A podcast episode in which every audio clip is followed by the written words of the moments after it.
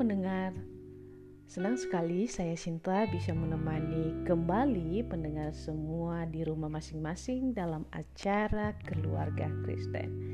Pada kesempatan ini, saya berharap pendengar semua tetap jaga kesehatan, jaga prokes, dan yang paling penting, jaga hati dan jaga pikiran tentunya. Dan pada kesempatan ini kita akan membahas mengenai jangan berbohong. Pendengar coba bayangkan bahwa ada seorang anak yang setiap kali dia pulang di rumah atau ketika dia pulang dari sekolah dia selalu berbohong kepada ibunya bahwa dia sering kali telat untuk pulang karena ada PR di rumah. Dan setiap kali anak ini berbohong, tiba-tiba hidungnya panjang. Dan itu menunjukkan bahwa anak itu berbohong. Di dalam televisi juga menceritakan seorang toko yang bernama Pinocchio. Pinocchio ini adalah sebuah boneka yang berasal dari kayu yang kemudian hidup karena diceritakan di dalam televisi. Dan di dalam cerita itu membicarakan bagaimana kisah seorang anak yang bernama Pinocchio. Setiap kali dia berbohong kepada orang tua atau kepada siapa pun, hidungnya akan panjang.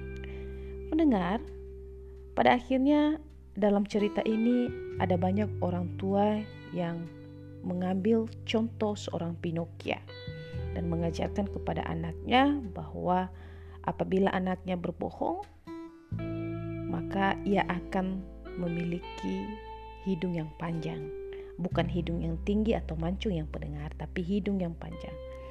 Ketika itu, pada saat itu anak-anak percaya. Bahkan ketika saya masih kecil pun, orang tua mengajarkan itu kepada saya bahwa apabila kita berbohong, maka kita akan memiliki hidung yang panjang. Di dalam kisah seorang Pinocchio, mengajarkan kita bahwa kita itu tidak boleh berbohong dan berbohong itu bukanlah sesuatu yang baik. Pendengar apakah yang dimaksud dengan berbohong? Tentunya berbohong dapat diartikan kita tidak menyampaikan apa yang seharusnya atau kita tidak mengatakan sejujur-jujurnya. Pendengar sebagai manusia mungkin kita cenderung untuk berbohong ketika melakukan sebuah kesalahan atau ketika kita di masa-masa terdesak.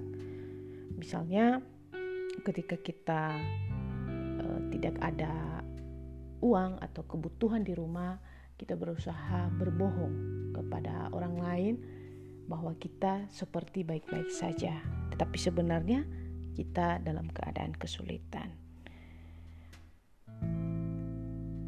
Pendengar, Jikalau kita juga mengetahui bahwa di masa sekarang atau di masa kini, seorang anak-anak kecil pun yang masih kecil, kadang-kadang mereka sudah mulai pintar untuk berbohong.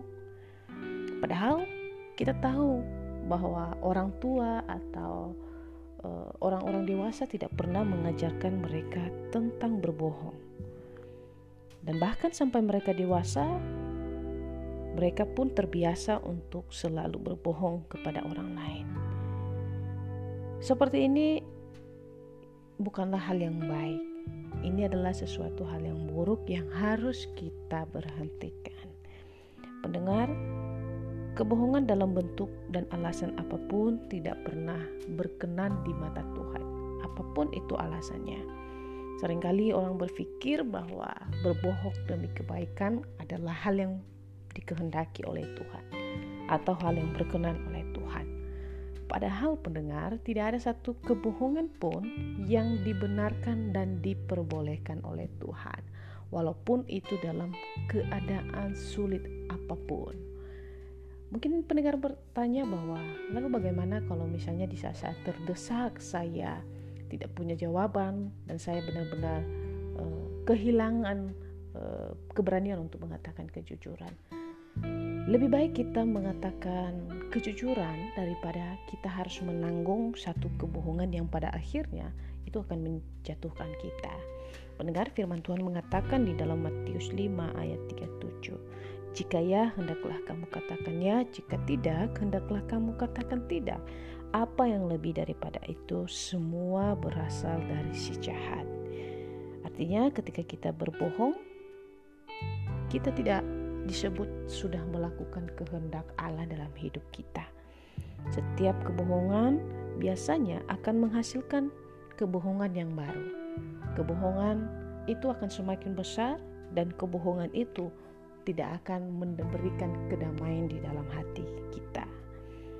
Pendengar pasti ingat kisah seorang Ananias dan Safira ketika mereka mau mempersembahkan persembahan kepada Tuhan yang di mana mereka berikan kepada Paulus mereka mengatakan kami sudah memberikan semuanya padahal mereka hanya memberikan separuh dan separuhnya lagi mereka simpan dan yang terjadi Ananias dan Safira akhirnya pada saat itu dihukum oleh Tuhan. Pembohong termasuk dalam kategori pendosa-pendosa yang akan mendapat gajaran keras daripada Tuhan pendengar. Di dalam Wahyu 21 ayat 27 menyatakan bahwa tetapi tidak akan masuk ke dalamnya atau Yerusalem baru sesuatu yang najis atau orang yang melakukan kekejian atau dusta. Dusta di sini bisa dikaitkan dengan berbohong, tetapi hanya mereka yang namanya tertulis dalam kitab kehidupan anak domba itu. Lantas ke manakah seorang pembohong itu kalau nantinya mati atau meninggal dunia? Tentunya tempatnya adalah di penjara.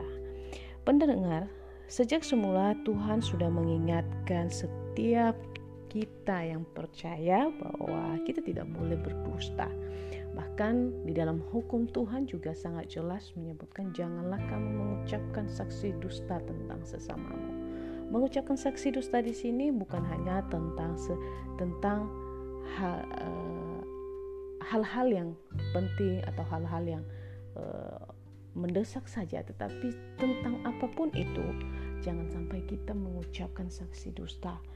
Bahkan kita tidak boleh berbohong kepada orang lain dan keluarga kita Ketika dalam satu keluarga ada satu kebohongan, percayalah bahwa pada saat itu juga adalah awal dari sebuah kehancuran rumah tangga. Nah, pendengar, sebagai keluarga-keluarga Kristen, harusnya kita berusaha semaksimal mungkin untuk selalu jujur kepada orang-orang atau keluarga kita. Kalau kita ingin berusaha untuk menjaga keutuhan rumah tangga kita, keutuhan keluarga kita, maka hal yang paling penting juga kita jaga adalah berusaha untuk jujur dan jangan suka berbohong. Seorang ibu tidak boleh berbohong kepada ayah dan seorang ayah tidak boleh berbohong kepada anak-anaknya karena itu bukanlah hal yang berkenan di hadapan Tuhan. Jika kita semua adalah orang-orang Kristen yang diharapkan oleh Tuhan untuk selalu berkata dalam kebenaran, kebohongan bukanlah karakter yang disukai oleh Tuhan tentunya pendengar.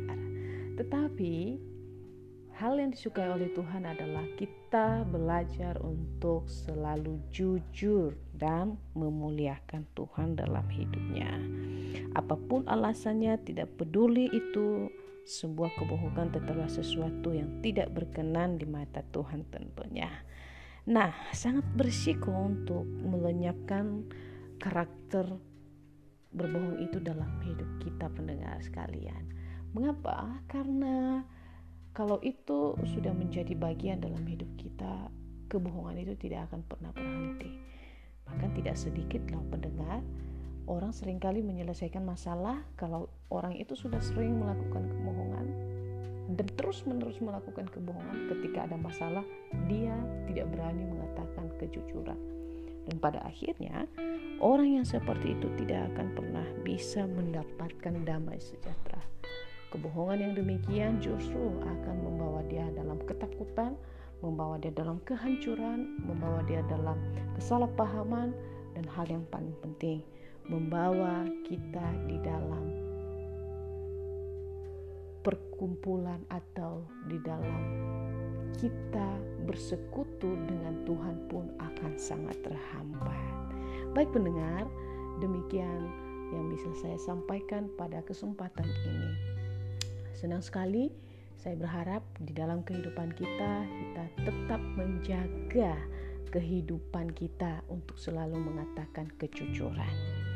Saya Sinta, mohon pamit dari ruang bicara Anda. Sekian dan terima kasih.